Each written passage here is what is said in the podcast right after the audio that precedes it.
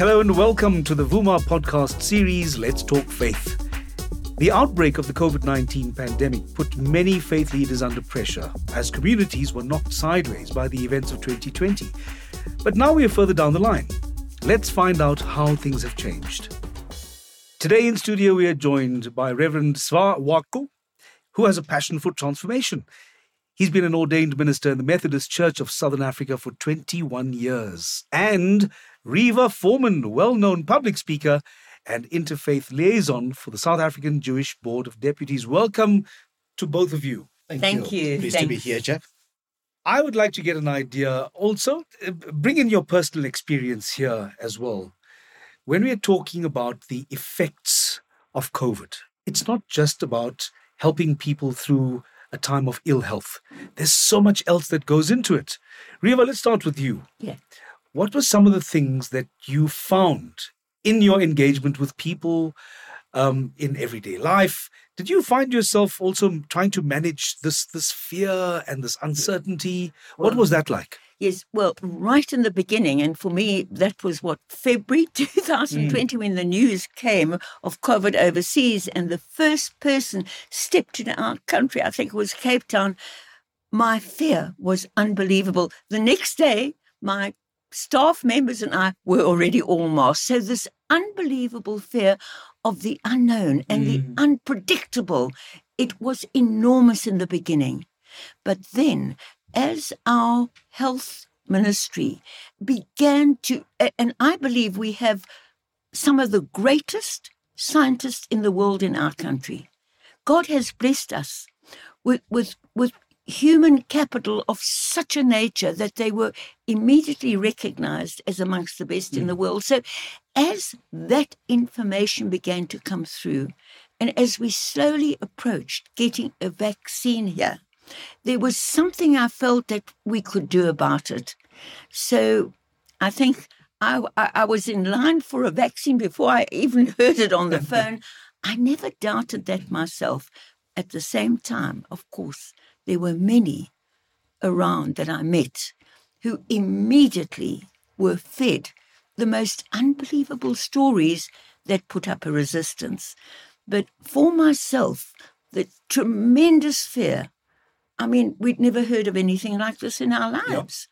This tremendous fear was assuaged somewhat as soon as our scientists and health ministry got control, took control, talked to the rest of the world, and said, Be careful, but we have got a solution. Mm. People were looking for some kind of reassurance. Do you think that reassurance came in the form of the medical knowledge and the, the, the scientific experts who are talking to us?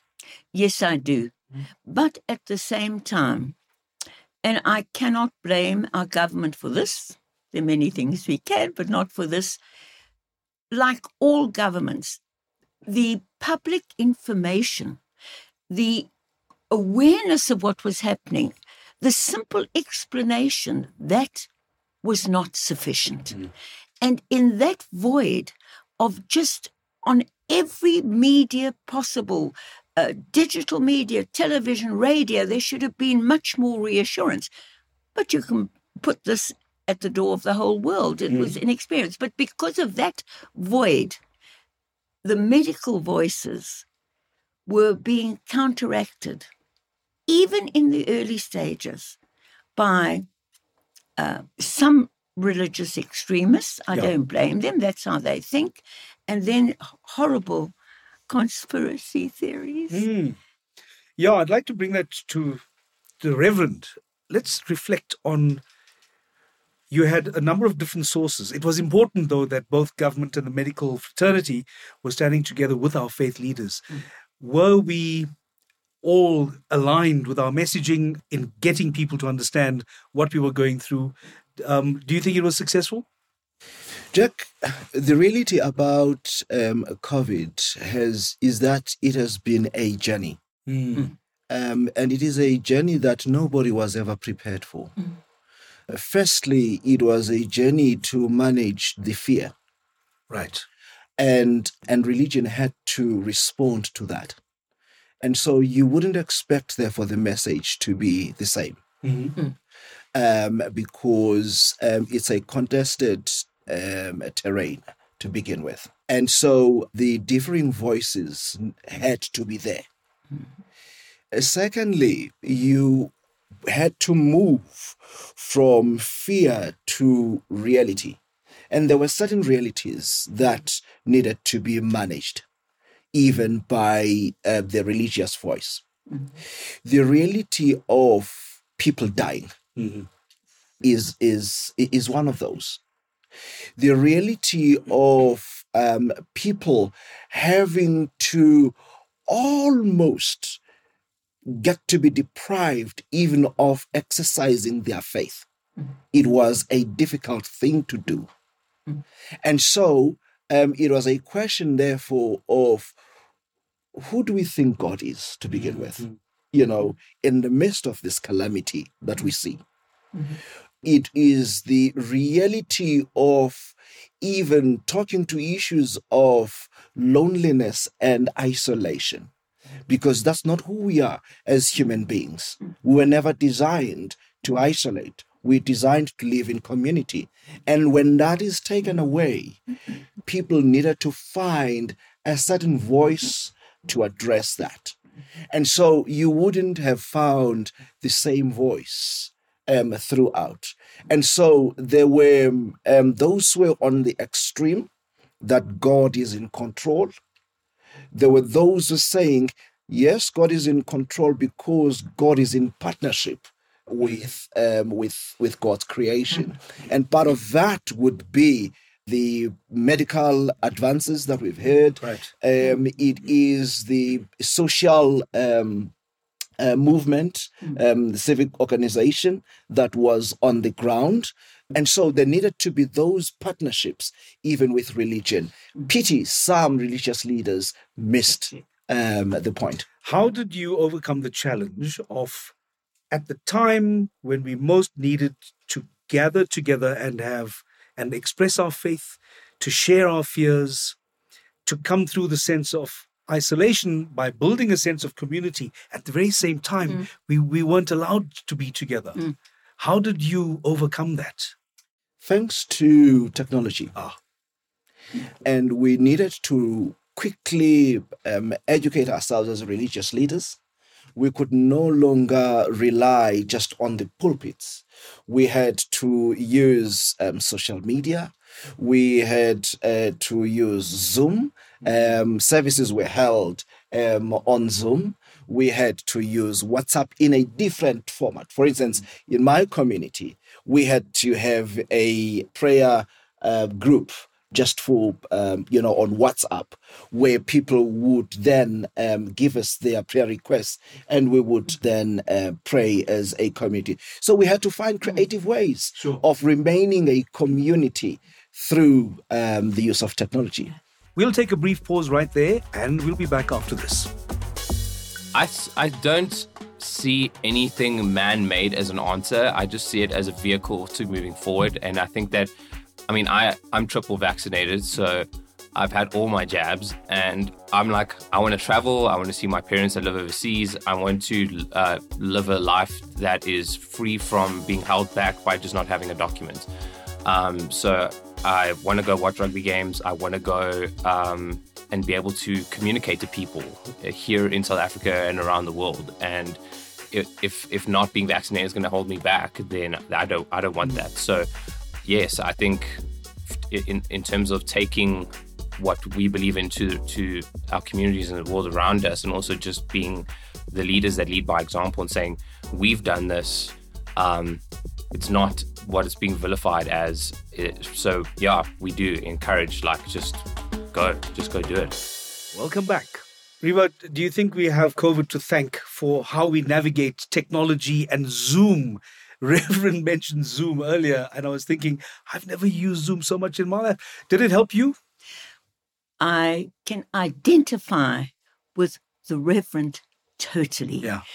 We were very fortunate that amongst the Jewish community, we had people like Professor Schoub, who'd already got a special um, award from the government for his contribution to science, and this was his speciality. Mm-hmm. And also the head uh, of, of, of, of the Netcare, medical clinics, etc. So having those people within our community, the community went into action and they had so many different options. To, we had our own um, our own sessions where Professor Schoub himself would explain. And you know, when you have the experts who appear on television for our government and our country, that also gives you a further sense of, of security. Mm.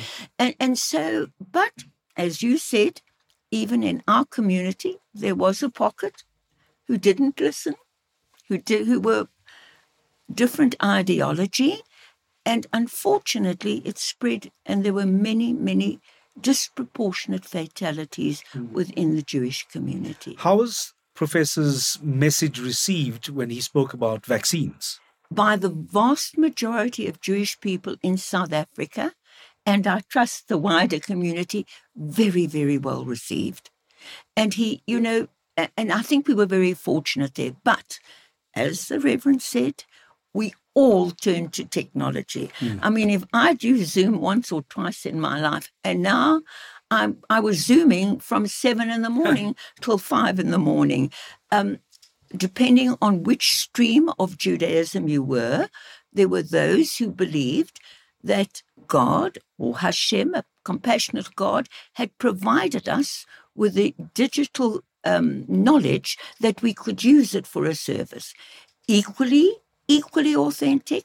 There was the more orthodox who believed that on Shabbat you're not allowed to use anything electric. Mm. So it was wonderful. The more orthodox would have their service earlier before Shabbat came in. Oh. The progressive would have it at Shabbat. And so every different part of the community accommodated. A, to getting information on the vaccine, but equally important to being reassured by their religious faith, hmm. by their service, by the comforting words that this was not, in my opinion, an act of God. Mm. On the opposite, as this reverend said, we in Judaism, the vast majority of streams, perhaps except for the extreme, believe that we're part of the creation and that before the tragedy even hit, God had already provided the solution mm-hmm. by putting that information in the minds of scientists, by, by preparing us in such a way that in two years, for the first time, we practiced what Judaism preaches Adonai Echad, God is one, humanity is one, and guess what? Scientists all over the world ignored the political barriers, worked together, and in 24 months, we had a vaccine. It's a yes, mm. it's a it was a huge tragedy, but a huge step forward for mankind's understanding of what we have to survive. Yes, Reverend, that's that's an interesting point that Reeva makes because from many quarters people felt that this vaccine was developed too quickly, and there should be some suspicion about something that can be developed at that pace that's now ready to be rolled out to the world.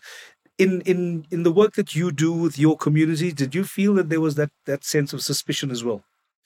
Sure, indeed, um, there was that, um, uh, Jack, and um, and as Reeva uh, points it, um, God had already you know, um, put the scientists in mm. place to assist us, you know, with this pandemic. Mm. I don't know how one could have expected that such an unexpected pandemic mm.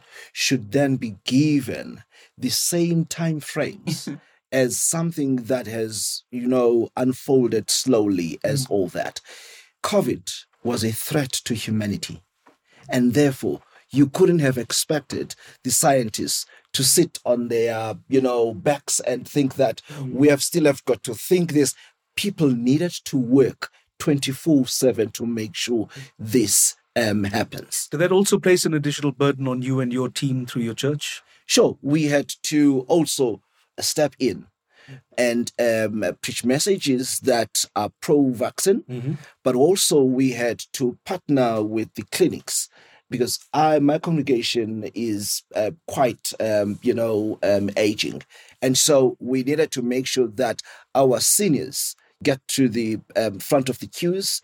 And so we made arrangements with the Department of Health and we bussed our people. Um, you know, we organized transport for them to go to the clinics. We joined with the um, ecumenical uh, body through the South African Council of Churches.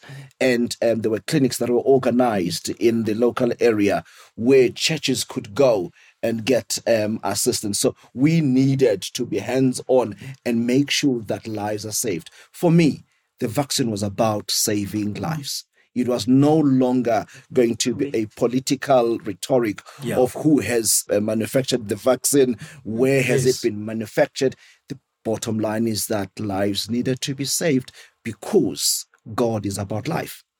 And vaccines save lives. Yeah. Thank you both. Join us again next time on Vuma podcast Let's Talk Faith, where we will further unpack the crucial role community, faith, and faith leaders have played in helping us all through the ongoing COVID crisis. And remember, COVID 19 has not gone away, and being vaccinated greatly reduces your chances of severe illness, long COVID, hospitalization, and even death. Take care, stay safe, and we'll see you next time.